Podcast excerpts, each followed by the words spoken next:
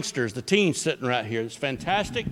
And I want to ask them to join in with this group here that's in the books of the Bible. Let's see how y'all do on. Okay? On three. Genesis, Exodus,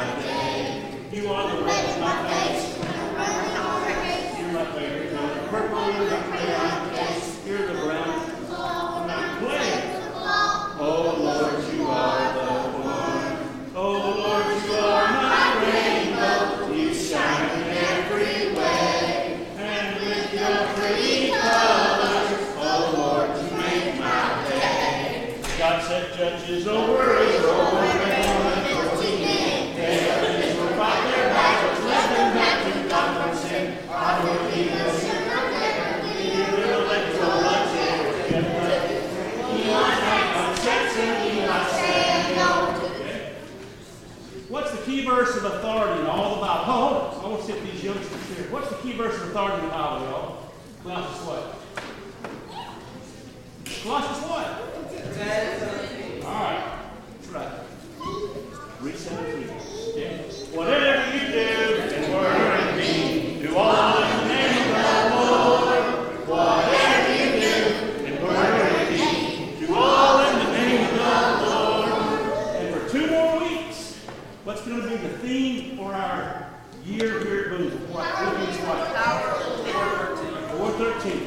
I give you all things through Christ who strengthens me. Philippians 4.13. All right, if I say here, you say? Philippians 17. Faith comes by hearing, faith comes by hearing.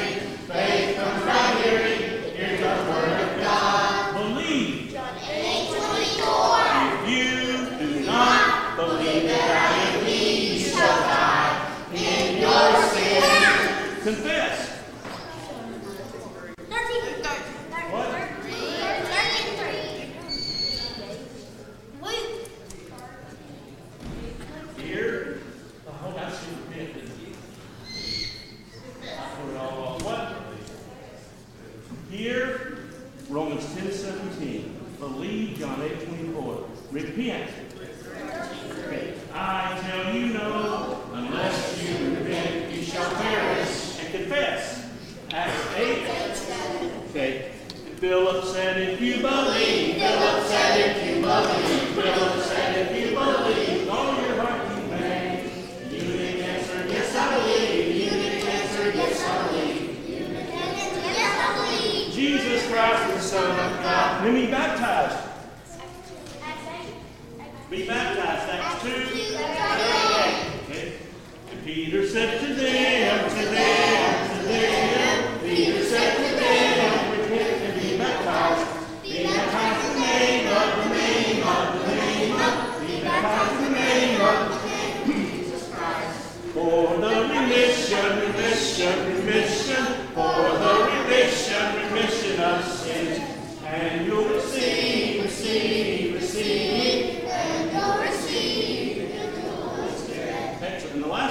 faithful. Revelation. Be faithful, be faithful, be faithful unto death, and I, and I will give you a crown of life. Excellent, excellent. All right, what's the verse that we sing that proves God made everything? Hebrews what? All right. No atheist, no matter how much he's gone to school, can answer this, right? Every house is built by someone. Every someone. But he who built all things is God. That's the truth. You got the truth. It don't matter what anybody else says, right? Y'all know the truth on that. All right. This is how we worship God, worship God, worship God. This is how we worship God according to His word. Take the Lord's Supper. We partake the Lord's Supper, Lord's Supper, Lord's Supper. We partake the Lord's Supper, remembering His death. Sing. We sing praises to our God, to our God, to our God. We sing praises to our God, singing in our hearts. We listen to the Word of God, Word of God, Word of God. We listen to the Word of God and increase in faith. We just we already done that.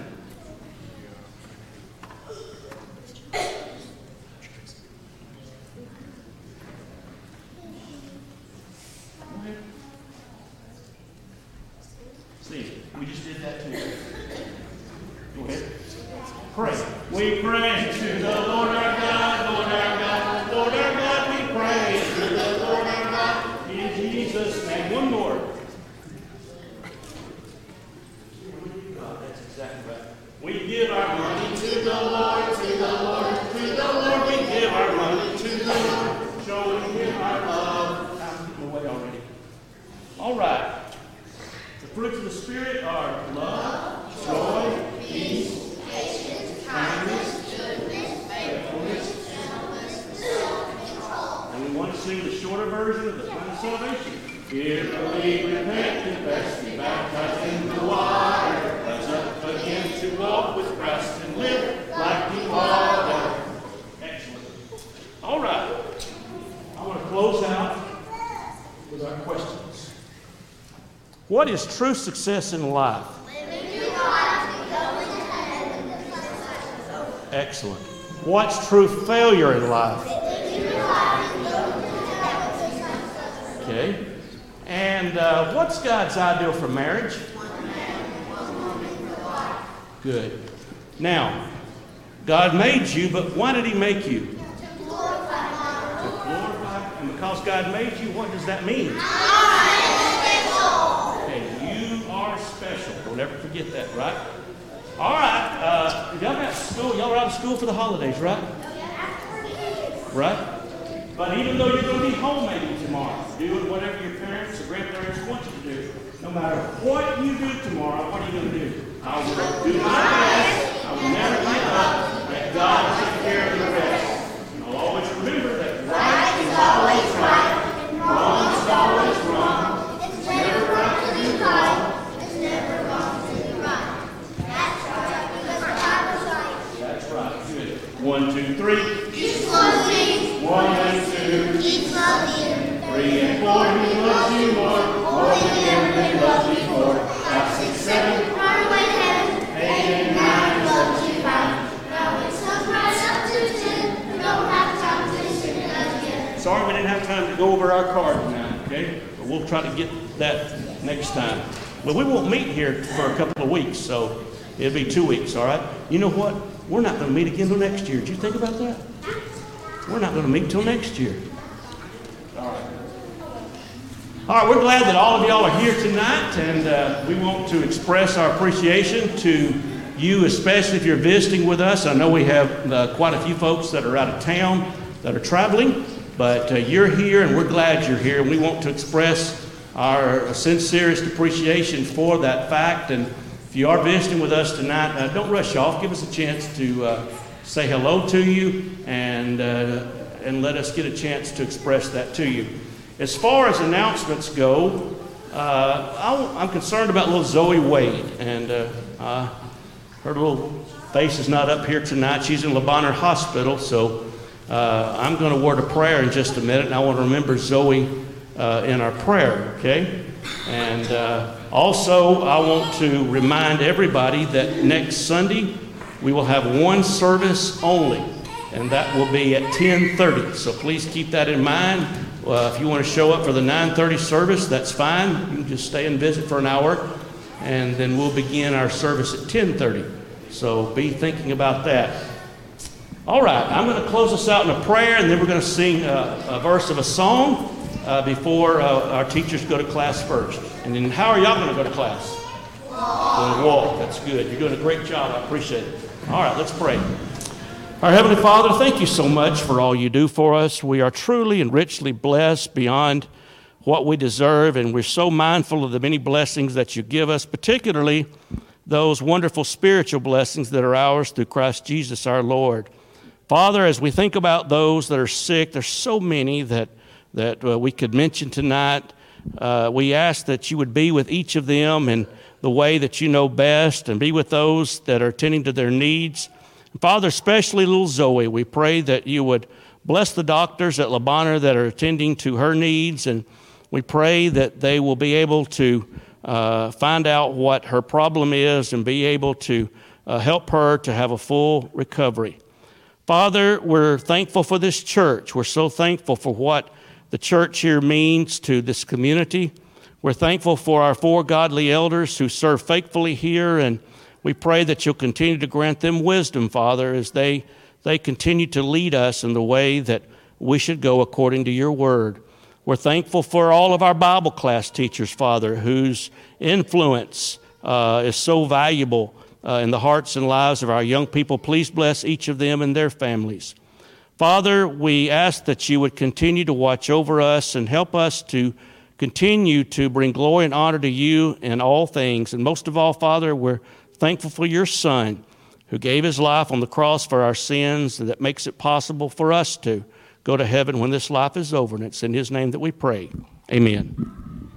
All right, we're going to sing one verse of Anywhere with Jesus, number 414. Anywhere with Jesus, I can safely go.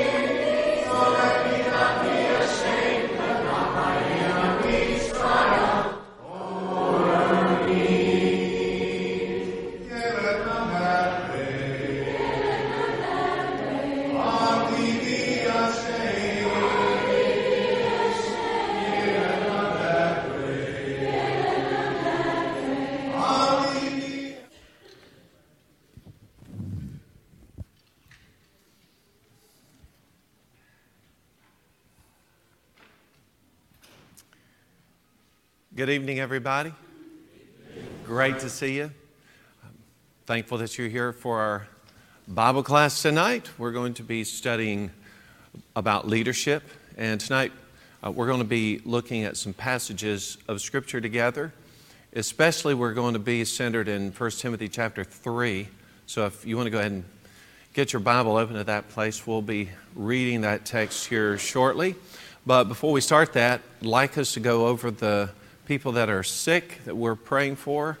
And uh, if I have some updates, I'll share those with you. And then when I get through with my list, if you'd like to add somebody, we'll put them on here and pray for them here very shortly. Irene Baker is Melinda Hester's mother. She has terminal cancer.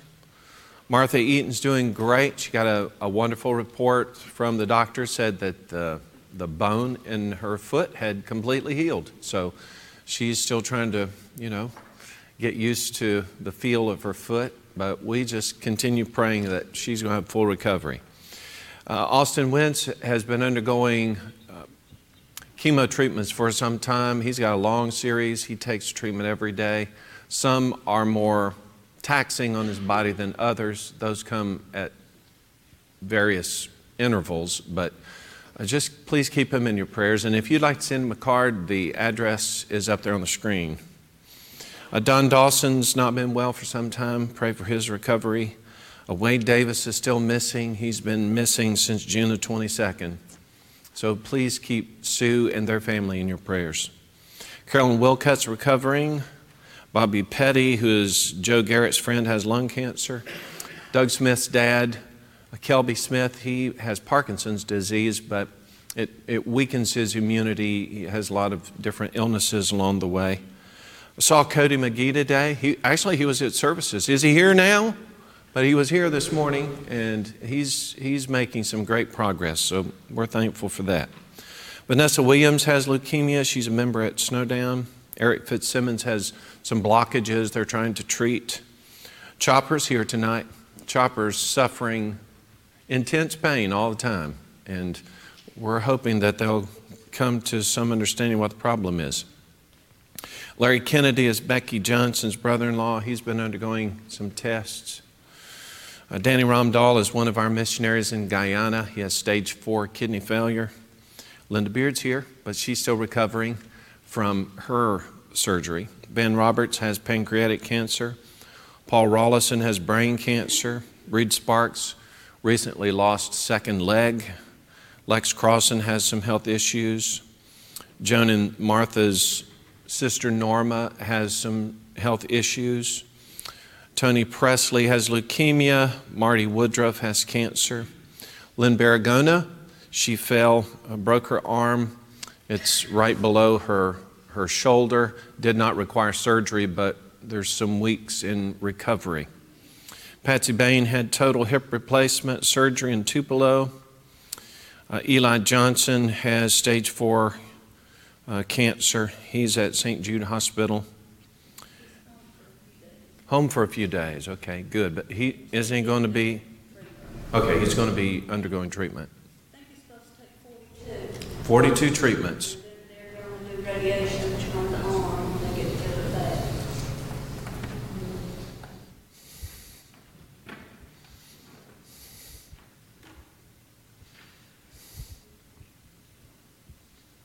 Okay. Ashley Owens is recovering from surgery. Dale's sister Jackie is going to be having some surgery the first of the year. Um, they were afraid uh, that it was cancerous, but tests revealed that it was not cancerous. Nevertheless, she's still going to have to have surgery. So we pray that that, that goes very well. And then Zoe. Zoe's been in the hospital over the weekend at Le Bonheur. She has some uh, very serious breathing problems. It's something that they've dealt with a couple of other times in the past, but uh, hopefully they're getting in the right hands and they'll get to the bottom of what's causing the constriction. Sometimes she's fine, sometimes it just closes up. So just remember them. They've been back and forth. Uh, Wade had uh, caught him while he was trying to get home, get some clothes, and head right back up there. So um, you can imagine, very stressful situation for them. Uh, do you have anybody else you would like to add? Yes? My mother-in-law, Taylor, She's back at Landmark now, she's in room almost six, so she's not doing well at all.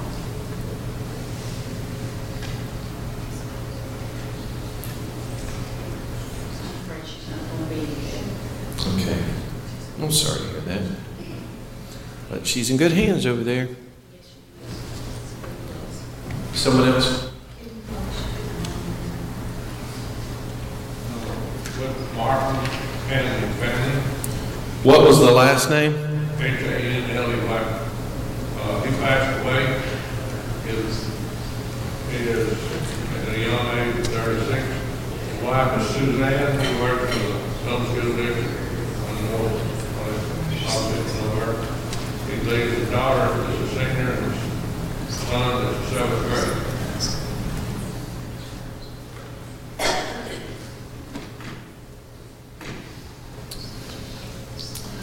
Okay. Sorry to hear that. Unfortunately, this time of year, Betty Williams, You know, Betty, she was a career school teacher. She died too. Yes.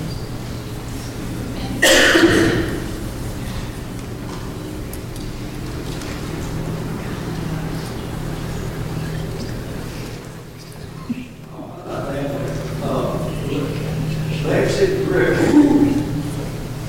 She's going out. Her collar removed every morning. Yes. A lot of people went over, they don't know her name, she played um, softball in the Northeast. She said she really appreciates prayers. All right. We will definitely pray about that. Yes. Um, I've got some friends I grew up with, the McBrayer family. They got a two-year-old son. His name's Micah, who's at St. Jude. They found leu- he had leukemia last week sometime. So McBrayer family.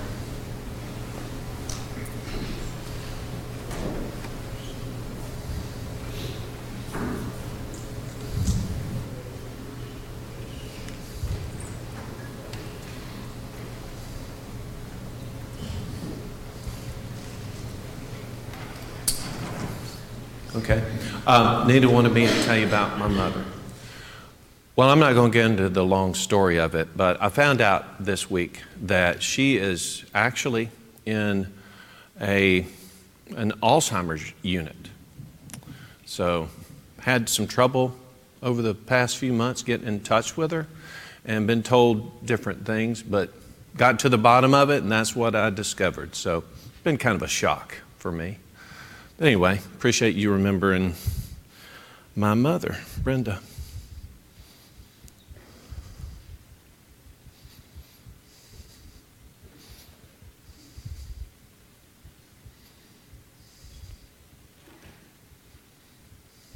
Well, that kind of makes it real. All right. Anybody else? Okay, let's let's pray for these and We've seen so many people come back doing well, and I'm just thankful God hears our prayers, aren't you? Let's pray. Our Father, thank you so much for your blessings today. Thank you for the day that it's been. Uh, cool temperatures, uh, just a great week ahead of us. We thank you for the fellowship that we enjoy in the body, and we thank you for your love of us. And we, we just love you as hard as we can. And we're just so grateful for Jesus that makes that possible. Thank you, Lord, for many who are sitting in this audience tonight who have been blessed with restored health. And Father, we know that all of this is in your hands, everything is dictated by your will, but we just, we rejoice when these restorations happen and we give you the glory for it. But I guess it would go without saying, too, Lord, that whatever your will is, we are thankful for it. We don't know the ins and outs of anything, but we do trust you. So when we see these things that affect us directly happen, we just rejoice. And I know these folks who are restored to their health are so grateful to you. We pray for Irene Baker and her family as she has a terminal diagnosis, but we pray they'll have good days together. We pray for uh, Martha Eaton that she'll have a complete and full recovery and freedom of movement again someday. Pray for Austin Wentz, who is undergoing this long series of treatments. And we just pray that he can bear up under it and do well. We pray for Don Dawson that he'll feel better soon. Bless the Davis family and just uh, now we just pray for some kind of closure and just we pray your blessings and comfort on their families. They go through just the most difficult season. We pray for Carolyn Wilcott and her recovery. Bless Bobby Petty in his battle with cancer. Pray that Kelby Smith will have good days. We're thankful that Cody is doing so much better, and we pray he'll have a full recovery. Thankful he can put weight on his foot again. Bless Vanessa Williams, who battles cancer. Pray for Eric Fitzsimmons that he'll get the treatment that's necessary to help his body to heal and rid him of these blockages. We we just beg you, Father, on Chopper's behalf that he can have some relief from the pain he's been experiencing. Bless Larry Kennedy in his treatments. Bless Danny Ramdahl that he can get the treatment he needs where he is. We rejoice that Linda's been able to be with us now uh, several meetings of ours, and we're just praying she'll have a full recovery. And we know it's a long term recovery, but pray she'll get better every day. Bless Van Roberts, who has pancreatic cancer. Bless Paul Rollison, who has brain cancer. Be with Reed Sparks so he can get the kind of treatment and support he needs in having lost his legs. Pray for Lex Crossan, who has some problems. Bless Norma that she'll have good days and her health can be better. Pray for Tony Presley in his battle with cancer. Be with Marty Woodruff and her cancer. Pray that Lynn Barragona will heal well, and uh, we're grateful that it didn't require um, extraordinary uh, treatment. We're, we're just thankful that she's not had to go through surgery, and we pray she'll heal quickly. Bless Patsy Bain in her recovery, that it will go well. She'll have good mobility. We pray for Eli Johnson and the treatments that he's about to undergo. We pray for Ashley Owens and her recovery. Bless Jackie Lambert as she faces surgery coming up in a few weeks. We're concerned about Zoe. We pray that she gets not just the treatment that she needs, but a proper diagnosis that will keep this thing from happening again with her. We pray for Teresa Taylor, who's back at Landmark and in an advanced age. We just pray that she is lovingly cared for and that she will have good days there. We pray for Martin Hanley's family as he passed away, a grievous thing, so young and leaving a wife and children. We just pray for their comfort. We pray for Betty Williams' family and her death and for their comfort too. Be with Lexi Griffin, who's having her tonsils removed tomorrow. We, we understand, just from what we hear, that it's more difficult treatment for adults, and so we just pray that uh, she'll do well and uh, not have any complications. We pray for the McBrayer family as Michael's at St. Jude with leukemia. What a, what a terrible diagnosis for a young person, but we pray the treatment will be sufficient to bring about remission and pray for my mother as she's in new circumstances. I'm sure in her condition it must be frightening. And I just pray that you'll comfort her and uh, be with those who, who care for her, that they'll do so in a uh, very loving and a passionate, compassionate sort of way.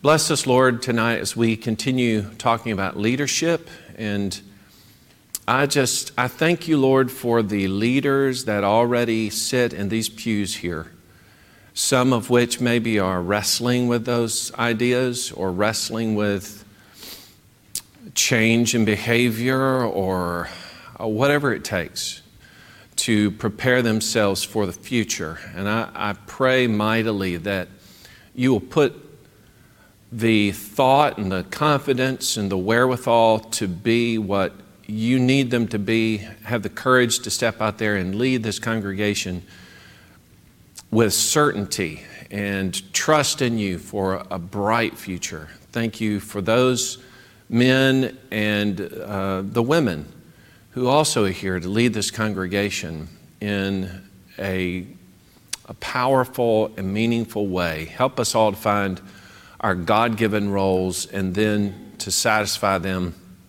to the very, not just the best of our ability, to our God given ability. Help us to exceed even our expectations by your empowerment.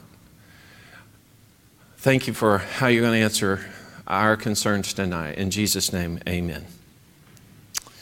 Okay, so we're continuing, and tonight we're going to look in 1 Timothy chapter 3. And if we have the time, we'll look at verses 1 through 7 of that text. So if you'll get ready for that.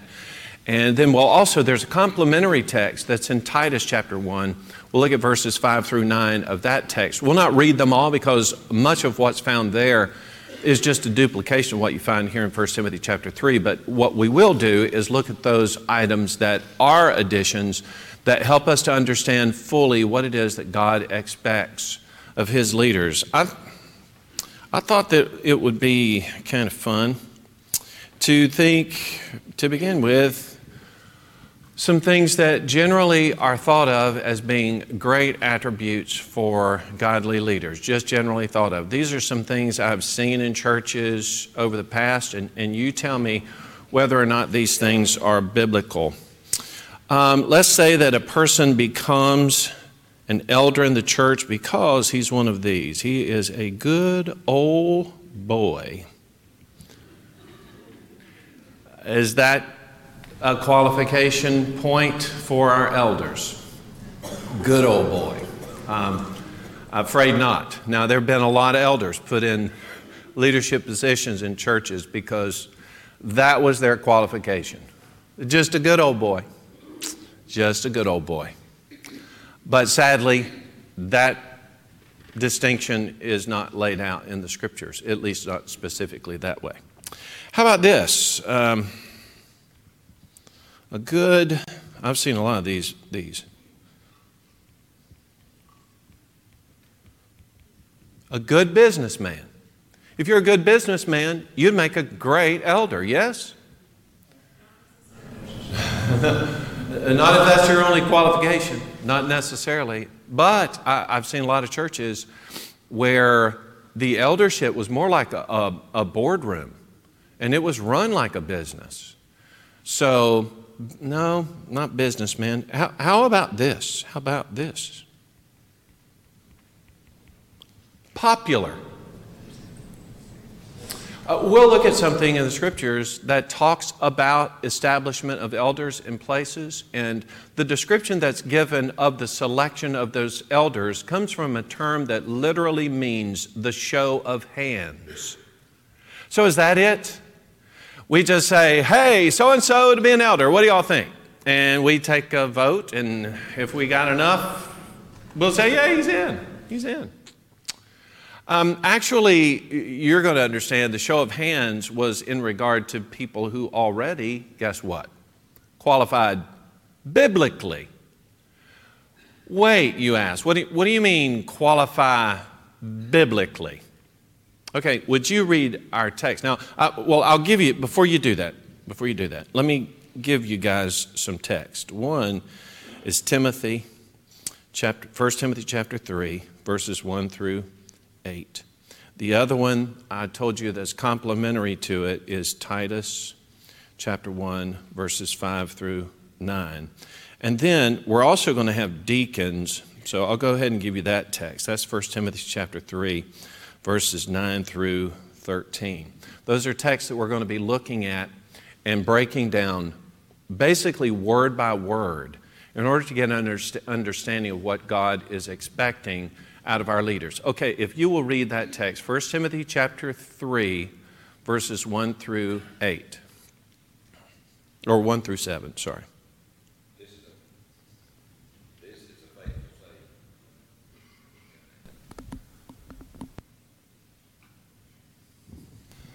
This is a faithful saying. If a man desires the position of a bishop, he desires a good work. A bishop then must be blameless, the I want to husband stop of one. right there for a second. Okay, in verse 1, there is a requirement that I believe Doug taught the lesson, but I don't want you to miss it. To be a bishop requires that that person aspiring to it be what? Well, desirous of it. A person desires that. And then we also learn that, uh, start off verse 2 again. A bishop then must be blameless. Okay, stop right there. Now, we want to jump to the blameless. That is the first qualification, but I want you to notice what leads up to that. A bishop then must be.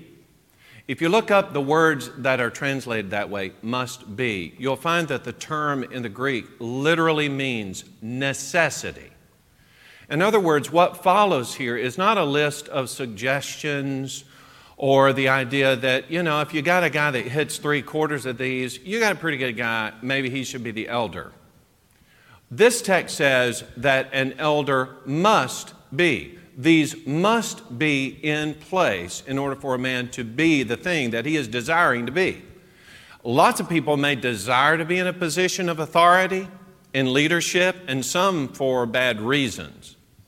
But the prerequisite here is that they must be the following things. Okay, now begin with blameless. The husband of one wife, temperate, sober minded, of good behavior, hospitable, able to teach, not given to wine, not violent, not greedy for money, but gentle, not quarrelsome, not covetous. One who rules his own house well, having his children in submission with all reverence. For if a man does not know how to rule his own house, how will he, how will he take care of the church of God? Not a novice, lest being puffed up with pride he fall into the same condemnation as the devil. Moreover, he must have a good testimony among those who are outside, lest he fall into reproach and the snare of the devil. Okay, thank you very much. All right, you might want to mark those, and you know, as as we're going along, you want to review those, become familiar with them. Those are things that must be in place for the person who takes position of bishop, or as we saw earlier, elder, shepherd, pastor, presbyter, overseer. All of those are referring to the same position or office.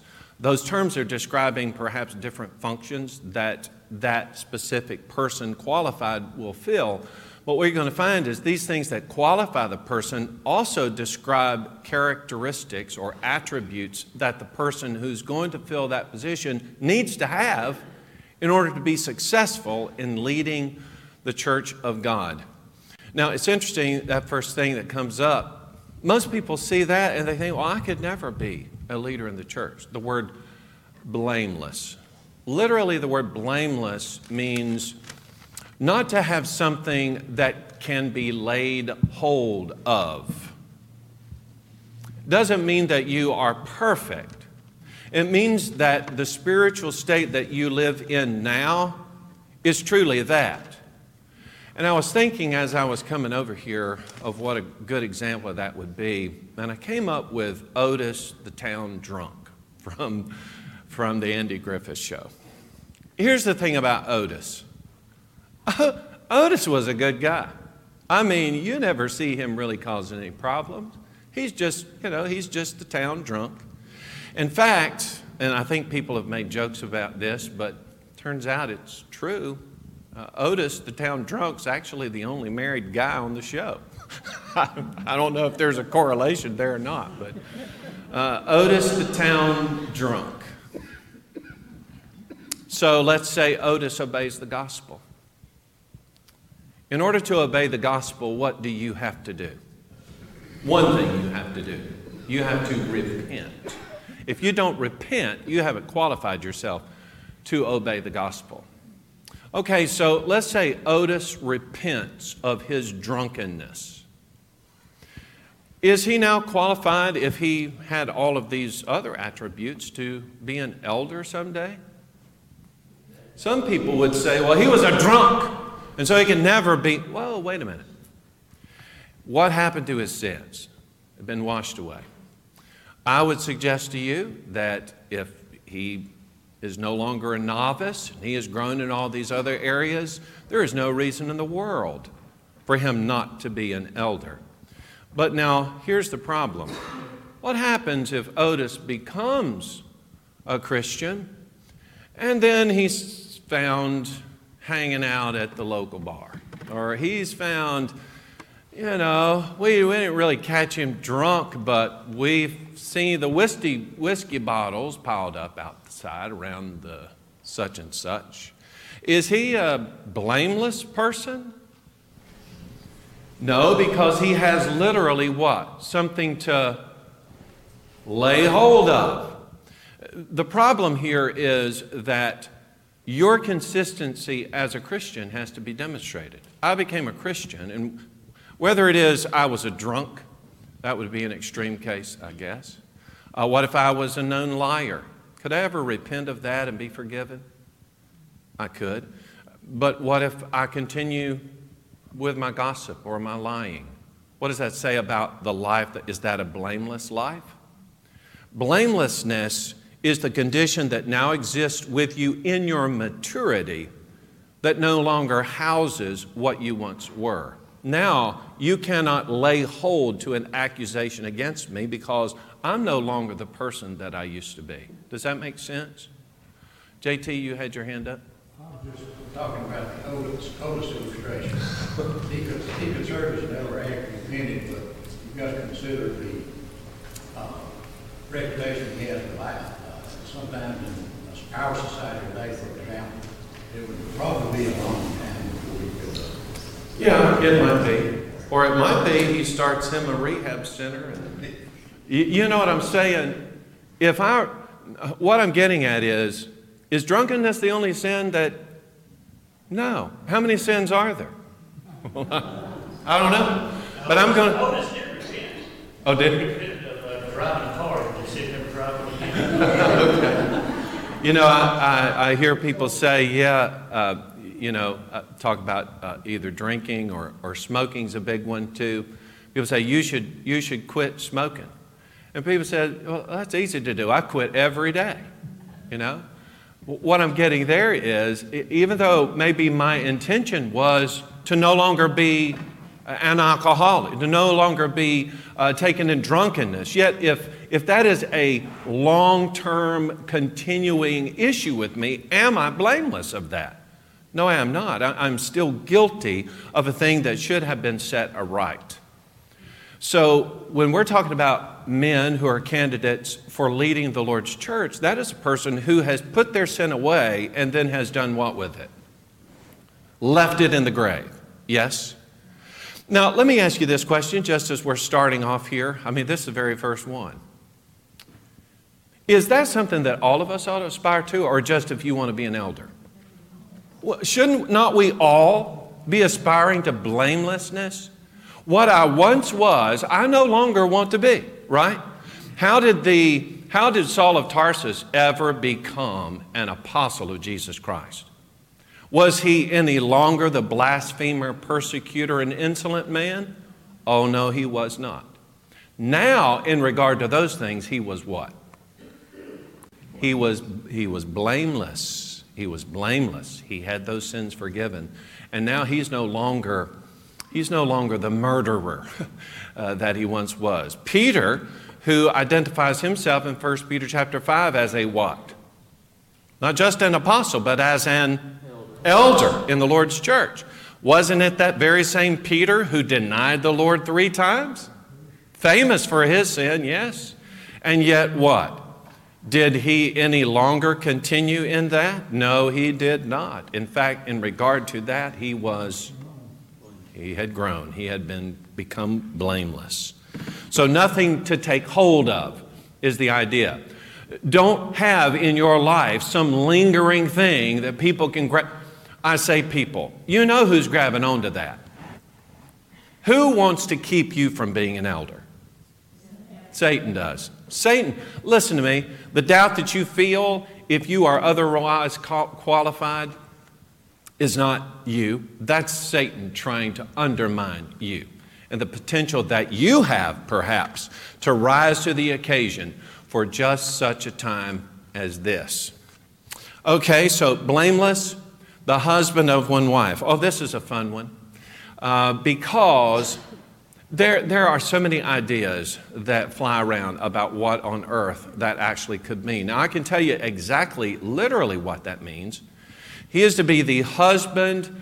That word husband comes from the Greek word aner, which literally actually means a man. This is going to be fun for other things too.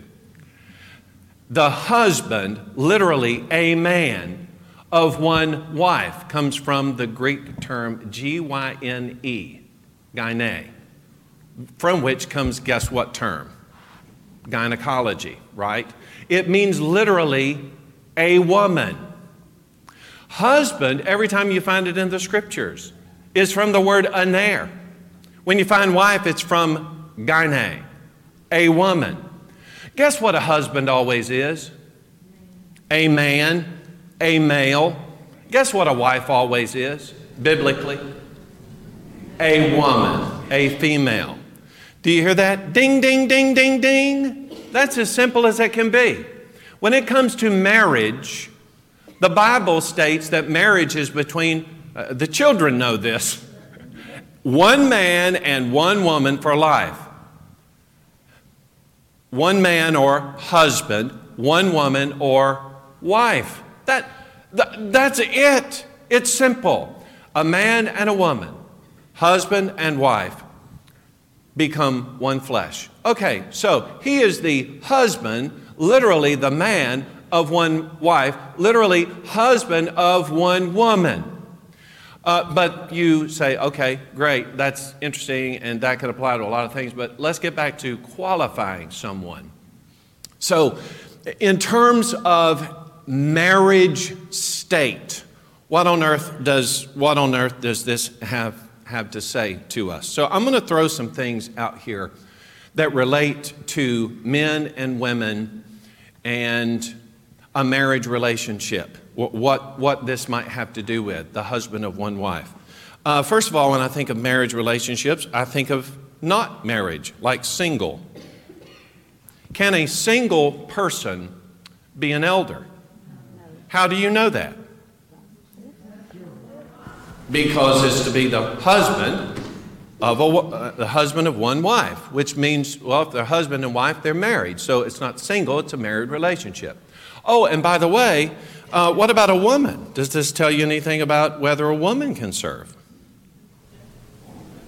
No, because the qualification is for a not just husband, oh, we'll redefine what a husband is, and maybe it could be a female too.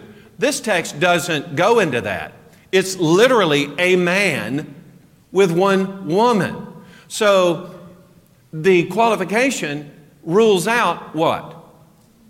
A woman. It's, it's a man. It's a man that's under consideration here. So single, no, because they're married. A woman, no, because it's the man who's married to wife, the man of uh, husband of one wife, man of one woman. Okay, so we're emphasizing husband that has a wife. But also, I'm thinking, well, there are other situations in which people are married or their marital situations. For instance, uh, there are people who are widows. That's a man who has had one wife. Uh, what about uh, polygamy? That's a person that has, you know, What about a person who is divorced? What about those? Okay? Let's talk about widows for a second. If a man has a wife, but that wife dies, can we still say that he's the husband of one wife? Because he'll refer to her as his wife. No. Okay, how you say no? How come? what we hear. Good one. Uh, yes. Uh, Romans 7 goes into the description of a man who's married to a woman and he, she dies. And what does that text tell us about that marital relation? He has been freed from her. He's been freed from that which bound them together. He is no longer married to her. Okay? Now he can think of her fondly, whatever, but he is no longer married because she is no longer living.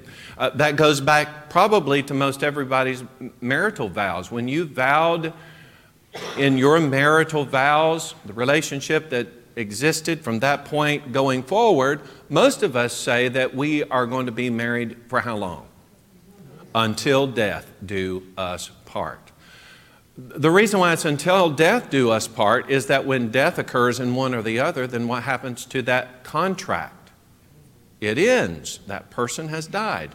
So Romans 7 talks about that. There, therefore, you've got a widower who remains. Question Is he then the husband of one wife?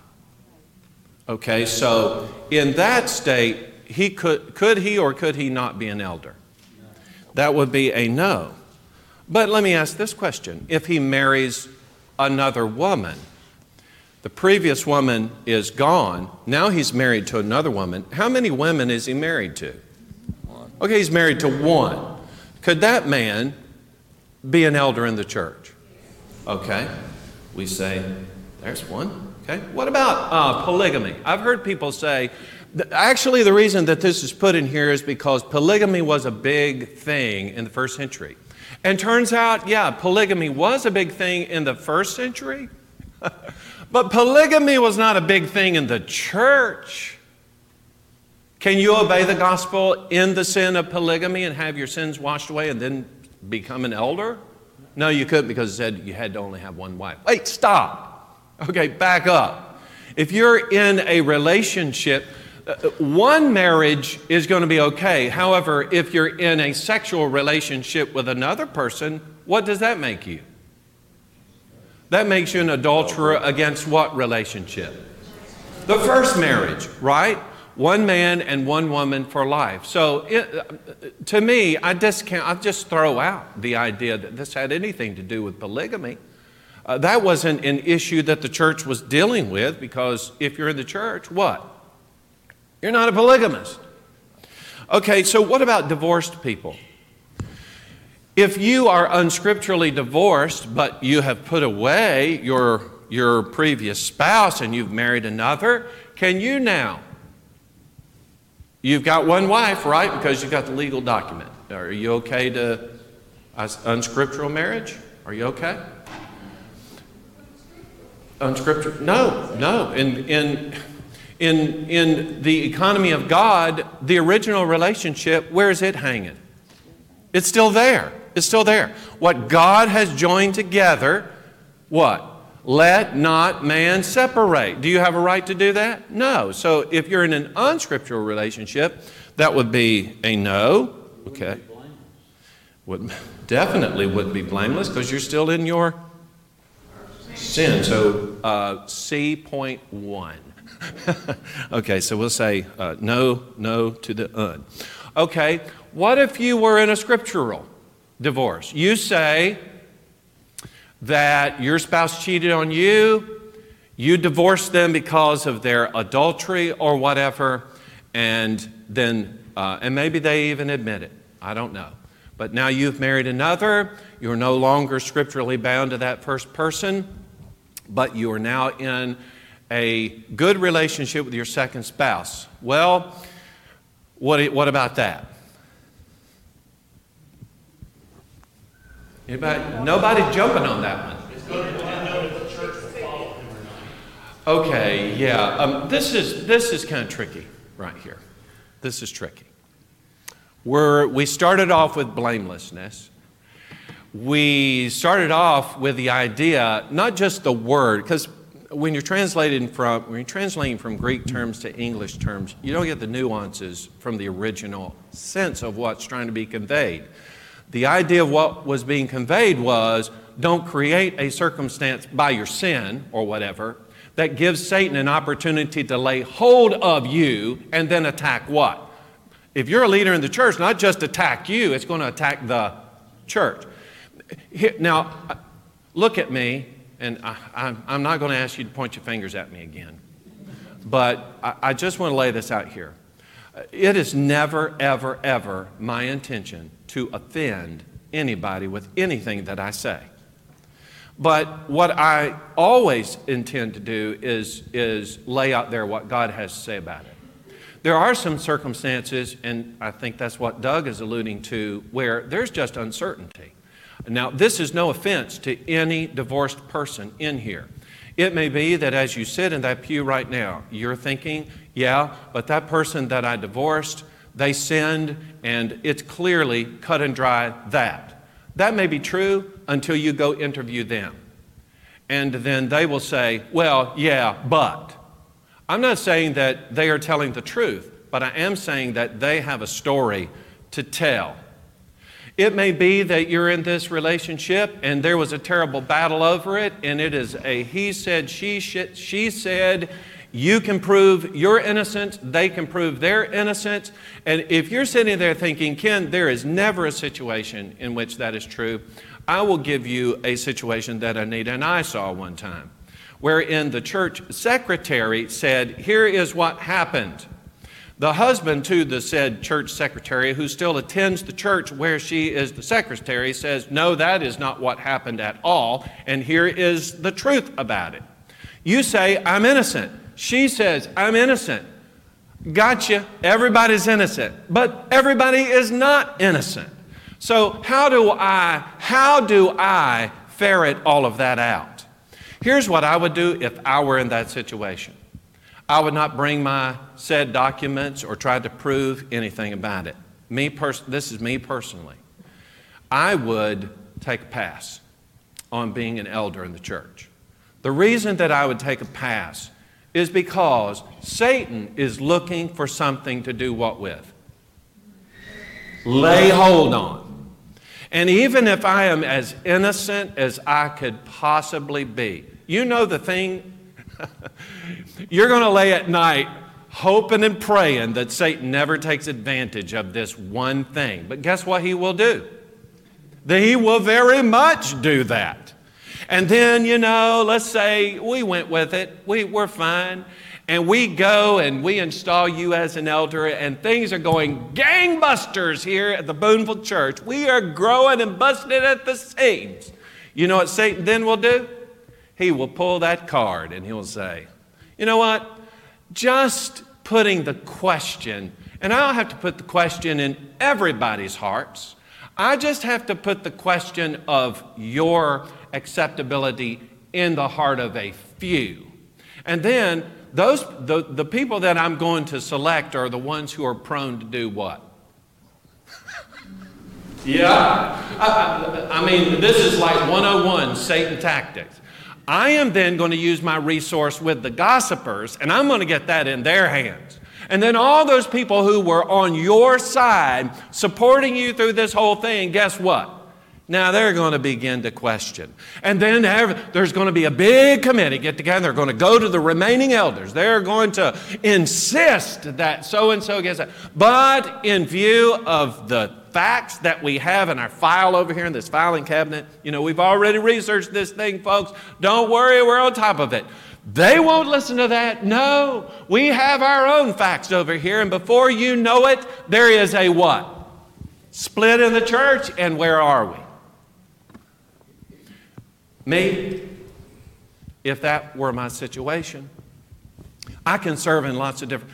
Please understand this that you're not running for president of the United States with, I don't know, $450,000 salary or whatever it is. You're looking to serve the church as a leader in the church. If that's your situation,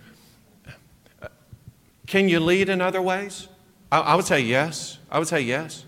But as an elder in the Lord's church, we, need to have people who, who are not, not bulletproof, that's not what I'm saying, but who are in situations that, for the most part, Satan can't do what? Lay hold of. Okay?